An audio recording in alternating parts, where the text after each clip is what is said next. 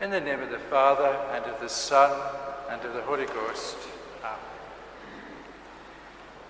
My dear brethren, today in the Gospel, our Lord does something which we might find very strange indeed. He went into the house of one of the chief Pharisees on the day of the Sabbath to eat bread. This was in Perea, which is to the west of the Jordan. The house may have been full of people, for there were lawyers, or if you like, experts in the law, and Pharisees present among them.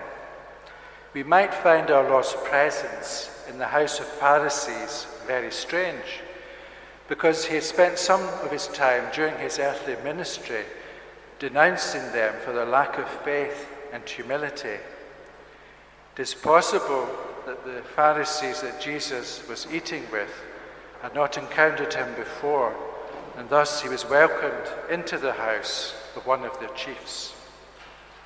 However, our Lord had come not only to eat food, but to challenge his fellow diners with how they viewed the Sabbath and also the importance of humility, charity, and meekness.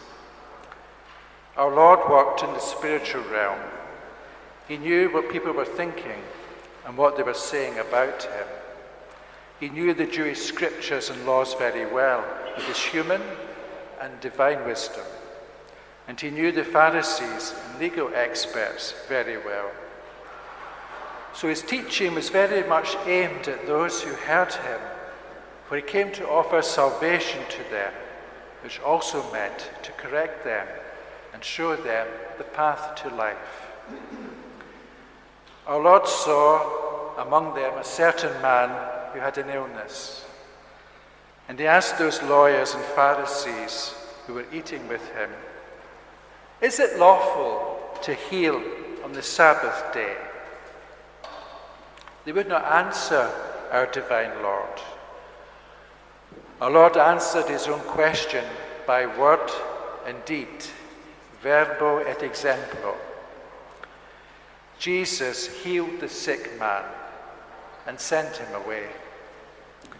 The evangelist then says, and answering them, in this case verbally, he said, Which of you shall have an ass or an ox fall into a pit and will not immediately draw him out on the Sabbath day. Again, silence. They would not answer our divine Lord. Perhaps the silence of the lawyers and Pharisees the second time around was due to the fact that our Lord had just healed a man from a debilitating illness. Perhaps they were in a state of shock at what had taken place before their very eyes. Our Lord's question about healing on the Sabbath was actually very poignant. The Pharisees appeared to have been caught out. Perhaps they thought that one should not do anything on the Sabbath day that involved labor, and yet, as our Lord pointed out, they would rescue a dumb animal that had fallen into a pit. The Pharisees and lawyers have perhaps forgotten why there are laws in the first place. Law is a very important thing, and our blessed Lord is our chief lawgiver. He is God, and He gave us the Ten Commandments, for example. Divine law is immutable, it cannot be changed. Our Lord said this Himself in the Gospel of Matthew. Jesus said, Do not think that I'm come to destroy the law or the prophets. I'm not come to destroy, but to fulfill. For amen I say unto you, till heaven and earth pass, one jot or one tittle shall not pass of the law till all be fulfilled.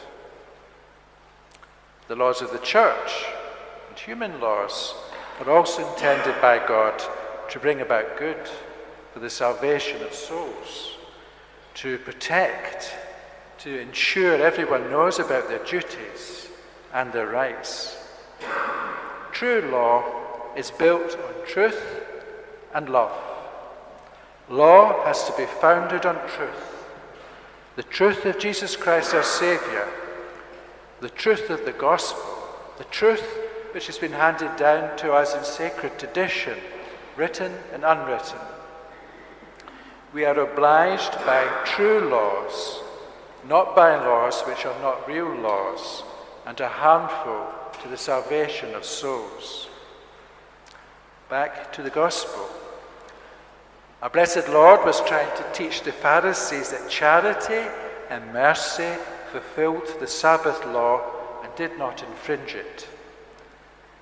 There is an important lesson for all of us here, my dear brethren, and also a question for us. How do we keep Sunday? Well, of course, in normal circumstances, obliged to attend Holy Mass, the highest act of worship that mankind can offer God, the holy sacrifice of the altar. However, this obligation is an obligation of charity, of love for God, to give God our loving adoration through and with the priest, the alter Christus, united with each other in the Holy Catholic Church, and to pray for all the needs of the world and our needs the needs of our fellow man, which is an act of charity.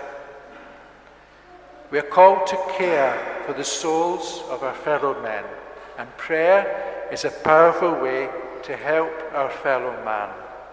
Prayer must come first and foremost in our lives, and it is from prayer that the graces come which are needed for our apostolic works, great and small. Sunday, our Sabbath, is a holy day for prayer, rest, and legitimate, joyful recreation. Remember, we are Catholics after all.